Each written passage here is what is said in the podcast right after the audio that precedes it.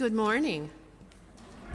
Welcome to First UU of Wausau, truly a special and beloved place for liberal religion in Wausau and our surrounding community.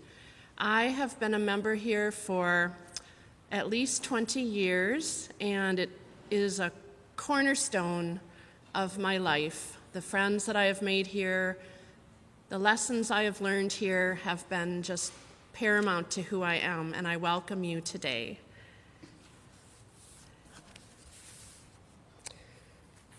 I especially want to welcome all of our guests and visitors today, and please know that we are all welcome to speak with you at any time after the service, to give you tours, to talk about this wonderful place if you have any questions. Since 1858, UU Wausau has served as a vital voice for liberal religion in central Wisconsin. We are an intentionally free society that welcomes all people, just as you are, regardless of age, sexual orientation, ethnicity, or economic situation. Wherever you are on life's journey, you are most welcome here.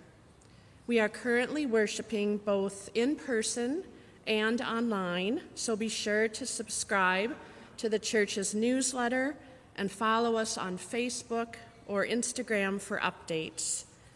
We have many announcements, some that you've probably seen in the order of service, many from RE on the pink insert, and then also some congregation-wide opportunities, and I wanted to highlight a couple in particular.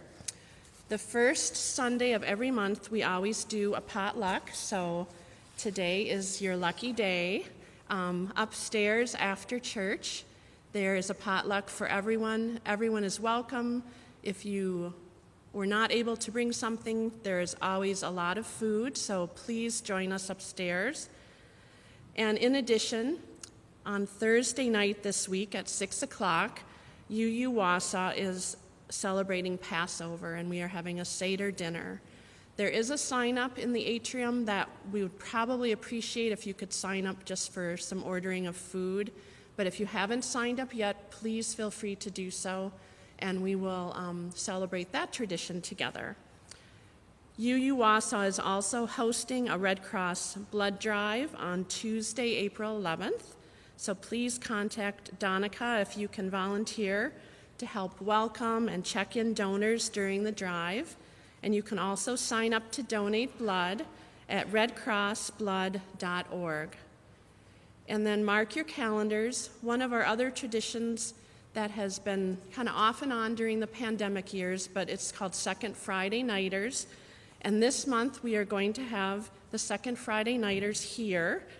Greg and Leanne Van and Tim and Karen Peterson are going to host this intergenerational gathering, and it's from 6 to 8 o'clock, so please bring a favorite game or games if you wish, and a snack and a beverage, and we will gather here for fun and fellowship. And with that, I would ask us to join together in our church's chalice lighting, which is printed in the order of worship. We light this chalice for the light of truth, the warmth of love, and the fire of commitment. We light this symbol of our faith as we gather together.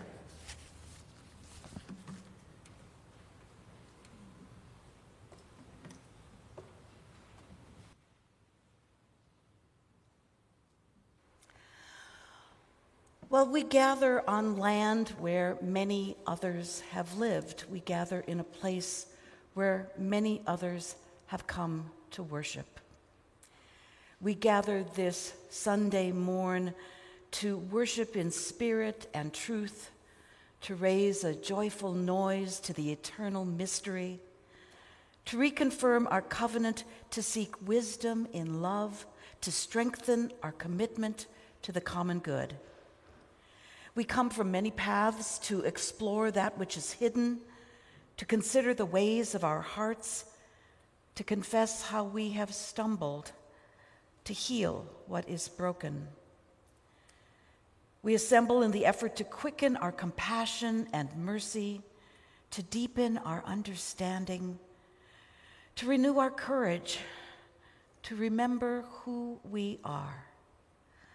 Thus do we celebrate the grace and gift of life and practice our faith to the greater glory of the spirit of justice, the spirit of love, the spirit of life. Come, let us worship, let us shape worth together. I invite you to open your gray hymnals to hymn number 6, Just As Long As I Have Breath, Rise in Body or Spirit, as you are able.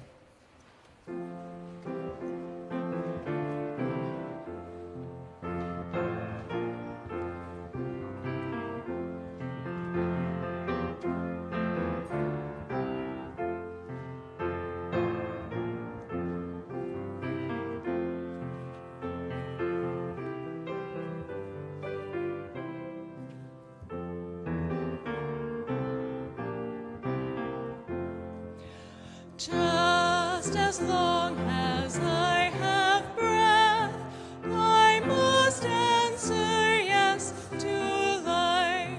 Though with pain I made my way, still with hope I meet each day. If they ask what I did well, tell them I said yes to as long as vision lasts, I must answer yes to truth. In my dream and in my dark, always that elusive spark. If they ask what I did well, tell them I said yes to truth. Just as long as my heart beats, I must answer yes to love. Disappointment pierced me through, still I kept on loving you. If they ask what I did best, tell them I said yes to. If you would remain standing and join me in our affirmation printed in your order of service. Love is the doctrine of this church. The quest of truth is its sacrament, and service is its prayer. To dwell together in peace, to seek knowledge and freedom, to serve human need, to the end that all souls shall grow into harmony with the divine. Thus do we covenant with each other. And join me in our doxology.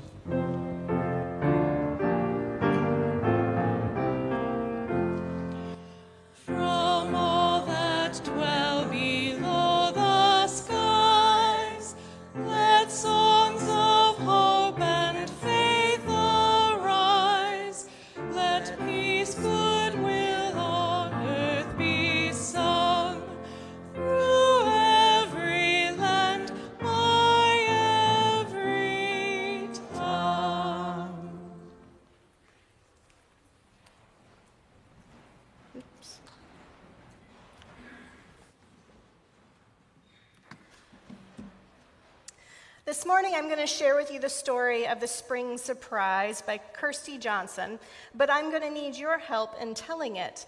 On the screen and then in your order of worship there's a pink sheet, and you're going to find some cues for some sound effects.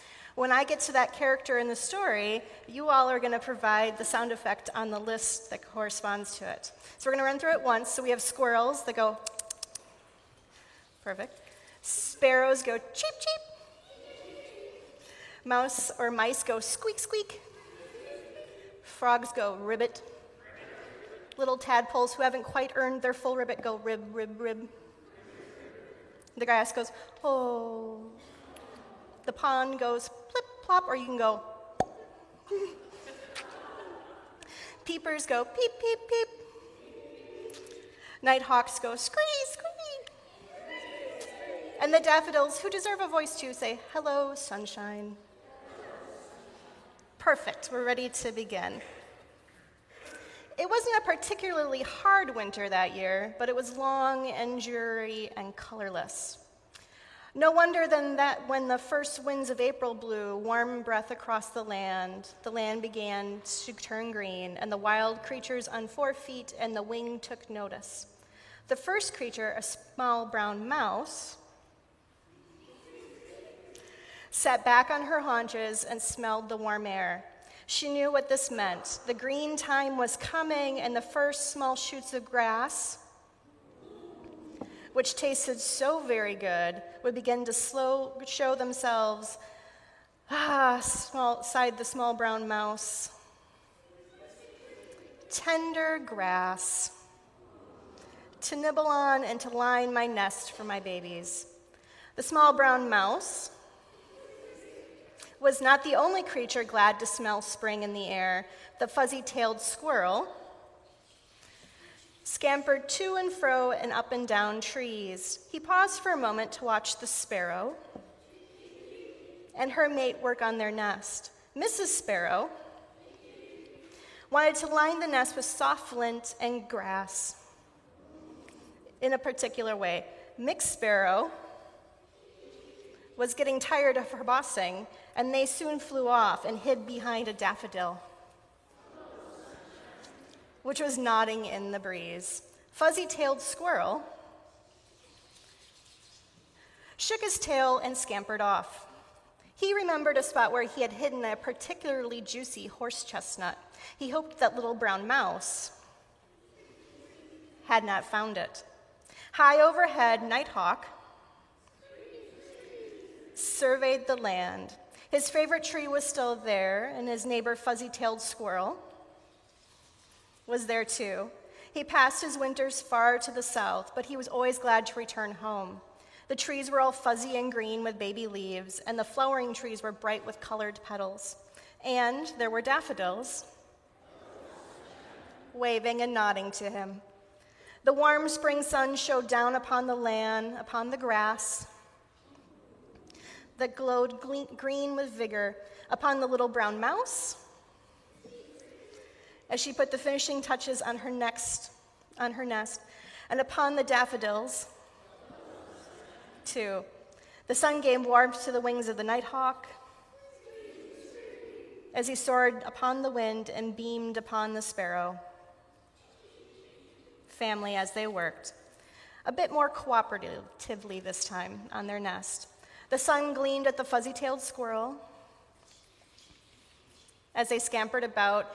It even glittered upon the pond far below. Down in the quiet of the pond, where the water never quite froze, even in deep midwinter, the warmth of the sun began to heat the water until suddenly the frogs popped out of their winter mud nests. Tadpoles began to swim in the sun-warm pond,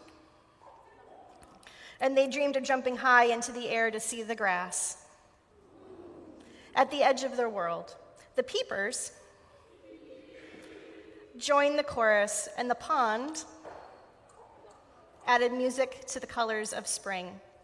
And there, in the musical, colorful world where the grass was green and the daffodils nodded in the breeze, where tadpoles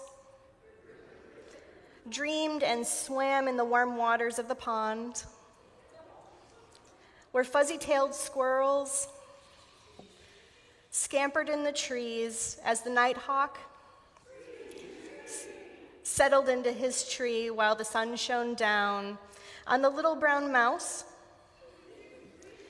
had her babies, and the sparrows laid 4 eggs, and what had been the promise of spring became the fulfillment of it. And that was our story for today. Big round of applause for those wonderful sound effects. Now please join me in blessing our children off to their RE group this morning with May Peace Surround You. The words are printed in your order of service.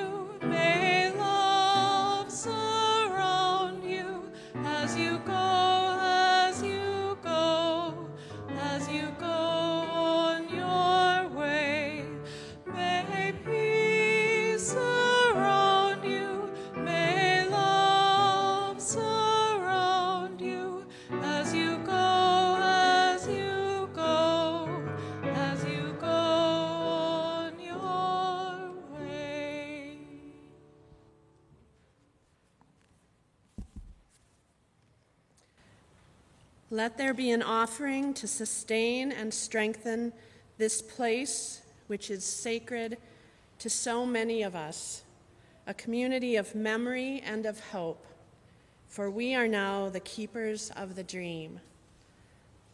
The mission and ministry of UU Wausau is made possible by the generous support of its friends and members. Rather than pass a plate at this time, we've placed a basket at the back of the sanctuary for you to drop a gift in on your way out. And you can also stop by our website, uuwausau.org, to make a one-time or recurring gift with your credit or debit card. Thank you for your support.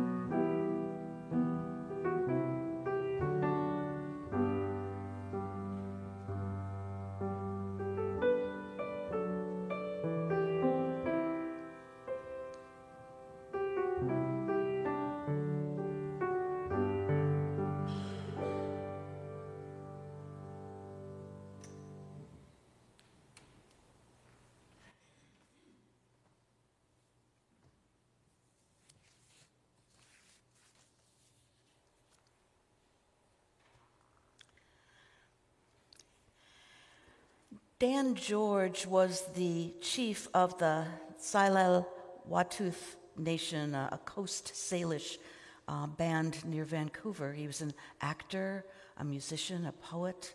He was an actor in Little Big Man, if you remember that movie. And this is his prayer. The beauty of the trees, the softness of the air, the fragrance of the grass speaks to me. The summit of the mountain, the thunder of the sky, the rhythm of the sea speaks to me. The faintness of the stars, the freshness of the morning, the dewdrop on the flower speaks to me. The strength of fire, the taste of salmon, the trail of the sun and the life that never goes away, they speak to me, and my heart soars.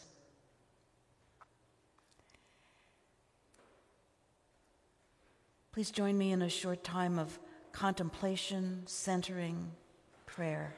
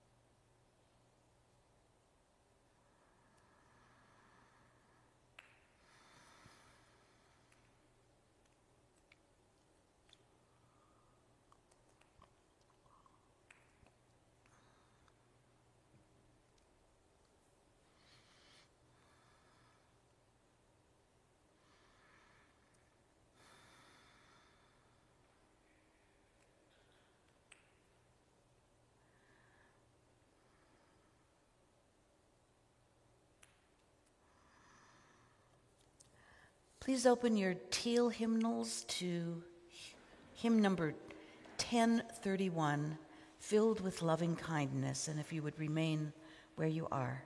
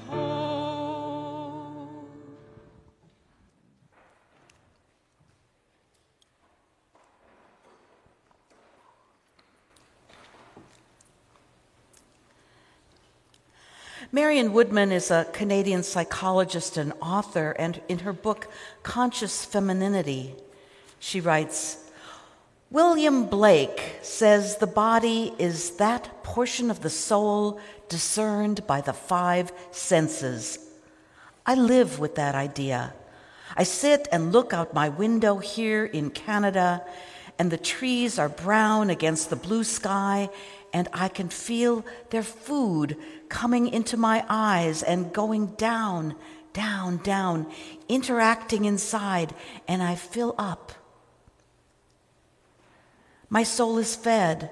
I see, I smell, I taste, I hear, I touch.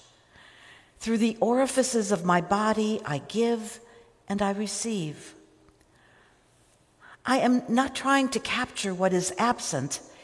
It's that interchange between the embodied soul and the outside world that is the dynamic process. That's how growth takes place. That's life.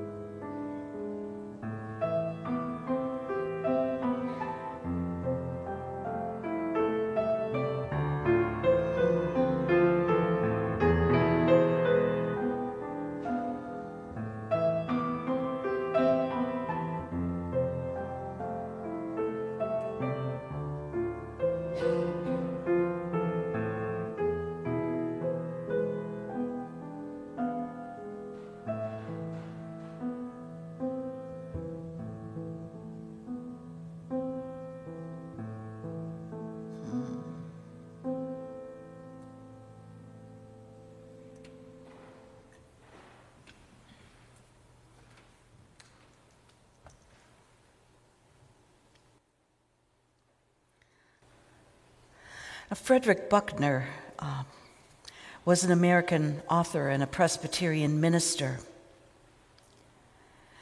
And he writes, "The swallows, the rooster, the workman, my stomach, all with their elusive rhythms, their harmonies and disharmonies and counterpoint, became, as I listened, the sound of my own life speaking to me.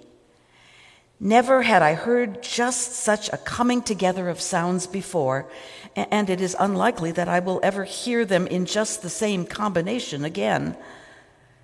Their music was unique and unrepeatable and beyond describing in its freshness. I have no clear idea what the sounds meant or what my life was telling me.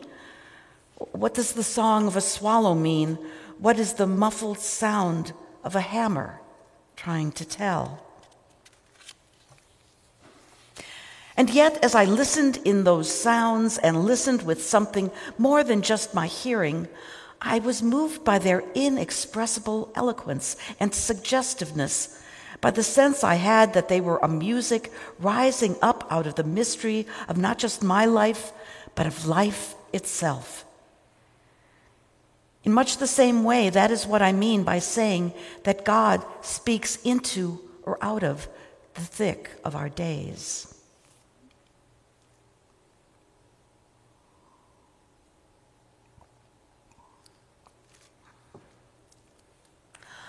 So listen. What is it that you hear? We each live in a familiar stew of sounds. There are favorite songs, love songs, lullabies, sounds blaring from a boombox or ringtones from a cell phone that tell you who's calling you, that can tell everybody that you're getting a message. Sounds from a CD player pouring into your ears alone. The hymns. These days, if you get into an elevator, Muzak, the news from radio or television, the low-level constant hum of our laptops. Well, we each live in a familiar stew of sounds, our children, partners, friends, classmates, co-workers, their lectures and conversations and just plain talk.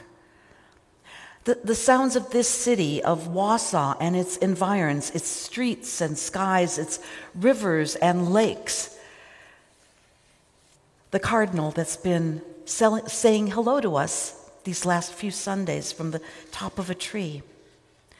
Well, we each live in a familiar stew of sounds. Our breath in and out through nose or mouth, our heart sounds.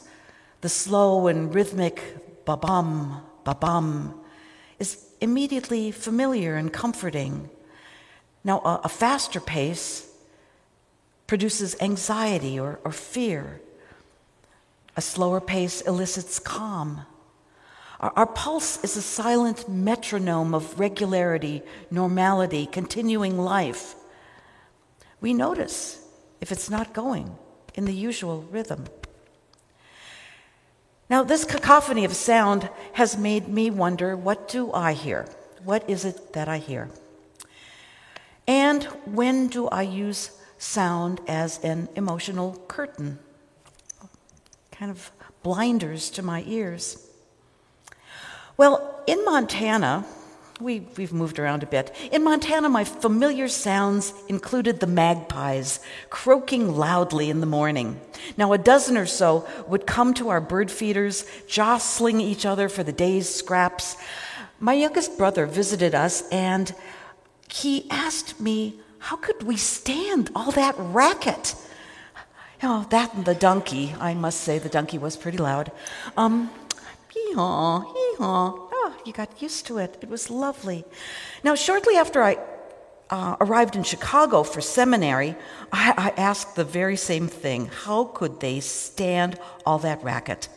How could anyone bear the noises of those cars, those buses, the trucks, the Metra, the rapid transit system, the fire engines screaming up and down the street where I lived, and then there was the outrageous clang of garbage cans at 5 in the morning. It seemed like every morning. But you get used to it. I was told you get used to it and you simply don't notice it after a while. And it's true. It's true. I simply didn't notice it after a while. It helped me when I moved to Duluth with my husband, and we're on a fairly busy street. You simply don't notice it after a while. So I've been thinking, what do I hear these days? What do I hear and what don't I hear? Well, I certainly hear birds. Every morning when I wake, there's a chickadee or a crow. There's there are the starlings building their nest in the corner of our house. Some days there's a cardinal or a downy woodpecker. The birds chirp and squawk. They peck and cheep and sigh. There are squirrels, too. The deer and the rabbits don't make so much noise. But I think I didn't always hear birds. Now, my parents' home was near a parkway, just right across the street from a parkway, and it was filled, I'm sure, with the sounds of birds, of robins and cardinals and blue jays, and I don't remember any of it. I don't remember those sounds of my childhood. I simply didn't hear birds. But as an adult, one day on a bright spring afternoon, I was hiking up a fir tree-covered hillside, and I was startled by a soft thwap sound. And I looked up, and then I looked out, and I saw this eagle flying below me, flapping its wings. The soft thwap. The thwap opened up the sounds of nature to me, and I've been listening to her sounds ever since. Thank you, Eagle. Now, Diane Ackerman, in her Natural History of the Senses, and these books that I mentioned, they're mostly down here, take a look. Diane Ackerman is a naturalist and a poet, and she writes about sound. In Arabic, absurdity is not being able to hear. Now, absurd is a mathematical impossibility. It's an irrational number, like pi. It's the core of the word absurdity. Now, surd we get from Latin surdus, meaning deaf or mute. Surd also, I do a lot of phonetics with the kindergartners I work with, and in phonetics, a surd is a sound that's uttered with the breath and not the voice. Fox, ha, kite. It's not an explosion of sound. Now Ackerman continues, surdus is a translation from the Arabic jadr asam, which is a deaf root, which in turn is a relative of the Greek alogos, meaning no word, to be speechless or irrational in your speech. So she takes this she stretches the origins a little bit, but Latin to Arabic to Greek, deaf to deaf root to irrational. Now Ackerman writes, the assumption hidden in this etymological nest of spiders is that the world will still make sense to someone who is blind or armless or minus a nose. But if you lose your sense of hearing, a crucial thread dissolves and you lose track of life's logic. You become cut off from the daily commerce of the world as if you were a root buried beneath the soil. Sounds thicken the sensory stew of our lives, and we depend on them to help us interpret, communicate with, and express the world around us. Outer space is silent, but on Earth, almost everything can make a sound. Now, sound, of course, is vibration, so deaf people, too, can hear. The young deaf woman in the movie Children of a Lesser God sways and dances to the music she hears through the soles of her feet. Helen Keller listened to Enrico Caruso singing by placing her fingers on his neck. So listen, what do you hear? With too many sounds, our listening may become selective. Think about being around a 2 or 3-year-old. And true hearing may stop.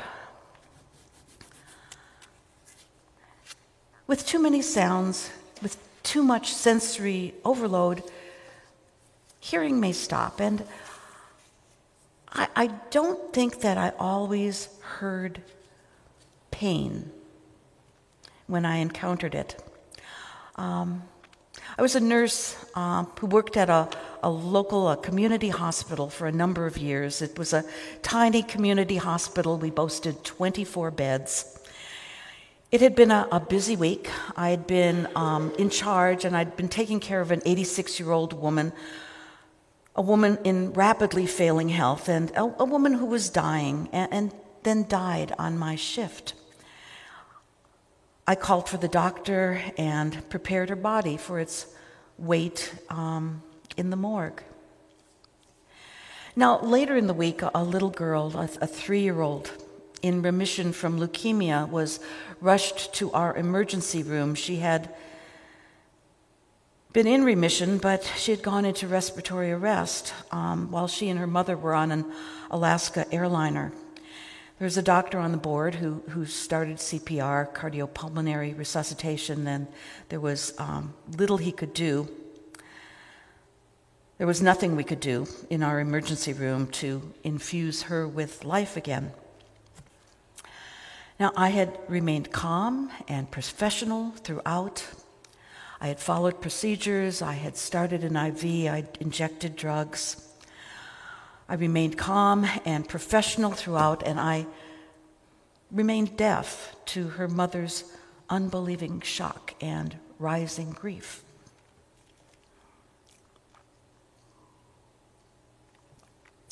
Now, at the end of this week, our radio told us of a 56-year-old man who was in cardiac arrest. He was coming to us from his fishing boat. The Coast Guard helicopter also brought his 34-year-old daughter, who had been on board, who had been doing CPR, trying to resuscitate her father following the radio operator's instructions. And again, there was nothing we could do to revive him, to infuse him with life again. His daughter held her father's hand and cried and repeated, "Why? Why, Daddy?" While the doctor tried to console her. Now, I left. I walked back towards the nurse's station because I couldn't stop crying. I couldn't stop crying. The sounds of her grief, her bereavement, all of the grief and bereavement I'd heard that week had cracked open a chink in my well-armored self. And the vibrations of that inconsolable loss unsettled my inner ear, disturbed my balance. It's probably one of the reasons I'm here with you today. Now, I still wasn't listening well, but at least I could hear a little better. So listen, what do you hear? Now, Kathy Thompson, who teaches courses on conversation at Alverno College in Milwaukee, was quoted in the Wall Street Journal as saying that we have become a nation of interrupters. At our house, Thompson says, we warn new friends to be careful because we treat conversation like a competitive sport. The first one to take a breath is considered the listener. I have a high school friend who's family was like that. They were also competitive eaters. Ah, what a group. The Stoic philosopher Epictetus told us over 2,000 years ago that God gave humans 2 ears, but only 1 mouth, that we might hear twice as much as we speak. And I wonder, do I follow that ratio? Do we follow that ratio in our relationship, in our communities, in our congregation? So listen, what do you hear?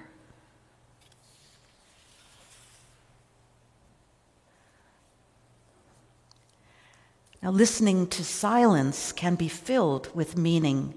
Context is everything. The silence of a monastery in meditation, the silence filled with a room of listeners, the silence of the pulpit before I speak, the silence of illness and its long stretches of persistence, the silence of hearing loss, or the silence of a house after divorce or death. In her book, Amazing Grace, A Vocabulary of Faith, author Kathleen Norris writes of her days as an artist in elementary schools. She made a deal with her students. First, you get to make noise, all the noise that you want, and when I lower my hand, you stop. Now, she needed to explain silence to the children.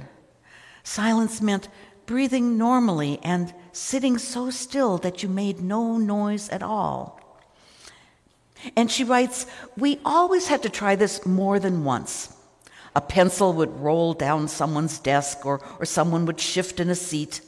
But in every case but one, over many years, I found that children were able to become so still that silence became a presence in the classroom.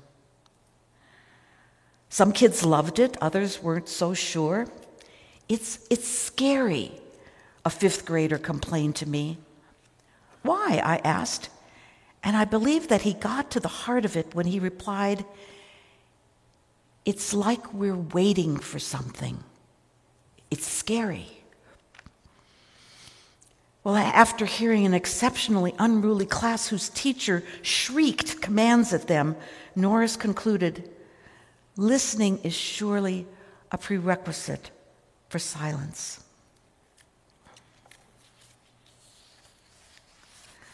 Silence undergirds listening. Silence opens the door for listening. As one of Norris's students, a little girl from a tiny town in western North Dakota, offered, silence reminds me to take my soul with me wherever I go. Silence reminds me to take my soul with me wherever I go. Now, silence may be filled with awe, may be tranquil. Silence may be fathomless. Silence may indicate despair, grief, death. The silence before a storm, no birds, no leaf sounds. You know that, you may know that silence, the silence before a twister is coming. It screams danger to those in the know. Now, life is full of silences to be listened to. Silences is scarier to listen to and much harder to find. We take a couple minutes of silence here. It's hard to find that silence. We try to find it in our congregations, if not in our daily lives sometimes for just 30 seconds, a minute or two at a time.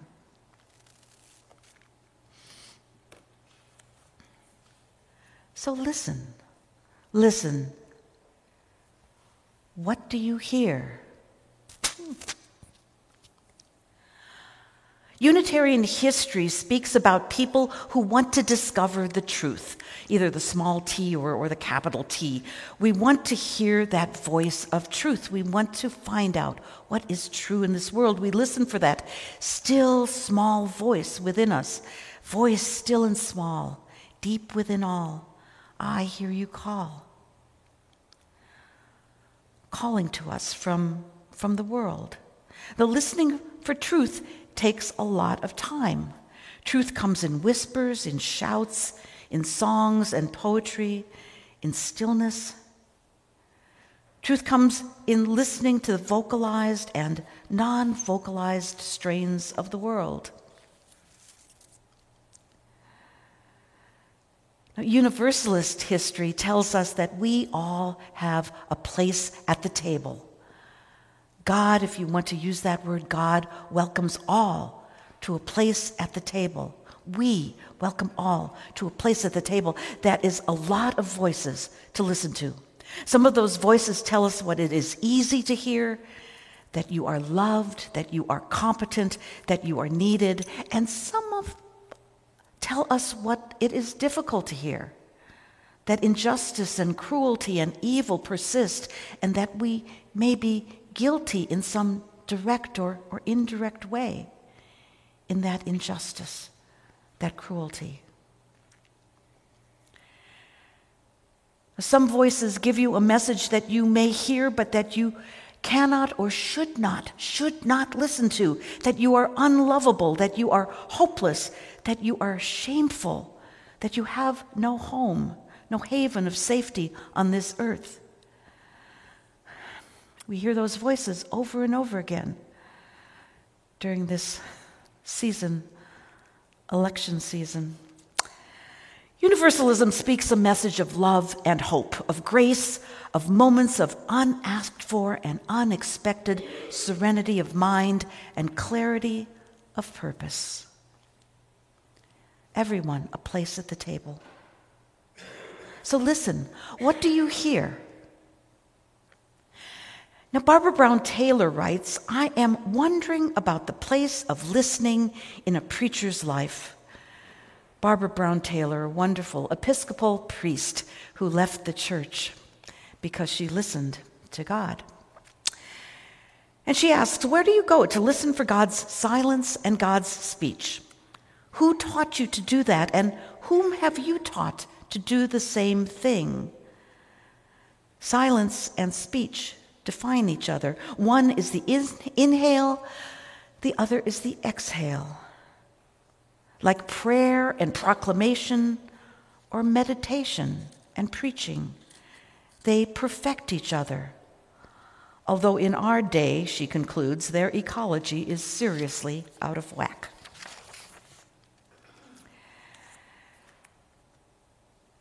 Now, I have been thinking that here at the Wausau Universalist Unitarian Church, we are charged. We are charged by our covenants, our promises to each other, to learn how to speak with one another. Not to speak at one another, to one another, with one another. We are also called to learn how to listen. Now, I confess, sometimes I'm a pretty good listener, and sometimes I am not. Sometimes we are pretty good listeners, and sometimes we are not. Every day is a day of learning, of hope, of forgiving ourselves, of forgiving others. So listen, what do you hear? May we hear these sounds, that we are challenged to bring truth and beauty to our lives through words, through good work, through right relationship, through art and music and dance. May we hear these sounds. Our breath, breathing easily, our own hearts beating steadily, our own bodies doing the best we can in an often cacophonous world. May we hear these sounds, the sweet, poignant, agitating stirrings of the world, whether of cars and sirens, of garbage cans, or chickadees, of children, a waterfall, ribbit, ribbit, plip-plop, scree, scree. May we be blessed in our listening and in our response to what we hear. May our inner ear, our metaphorical gyroscope, bring us balance, steady our course, tell us which way is up. This faith we have been called to has much listening in it, listening to stories, listening to fears and joys, listening to our inner workings, listening to silence. So listen long, listen deep, listen rich and messy.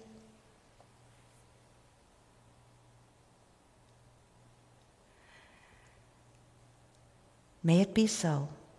May we make it so. Blessed be, and amen. I invite you to open your gray hymnals to hymn number 316, tradition held fast, and if you would rise in body or spirit as you are able.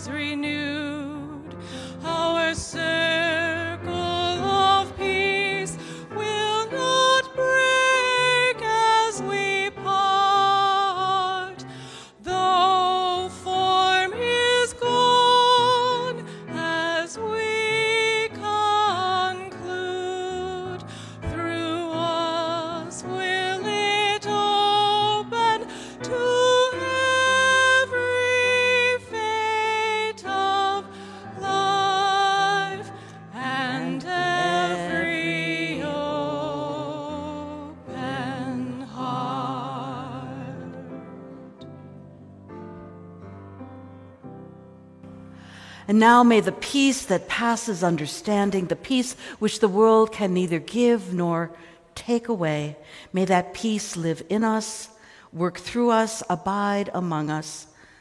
Shalom, salam, peace. Please be seated for your postlude.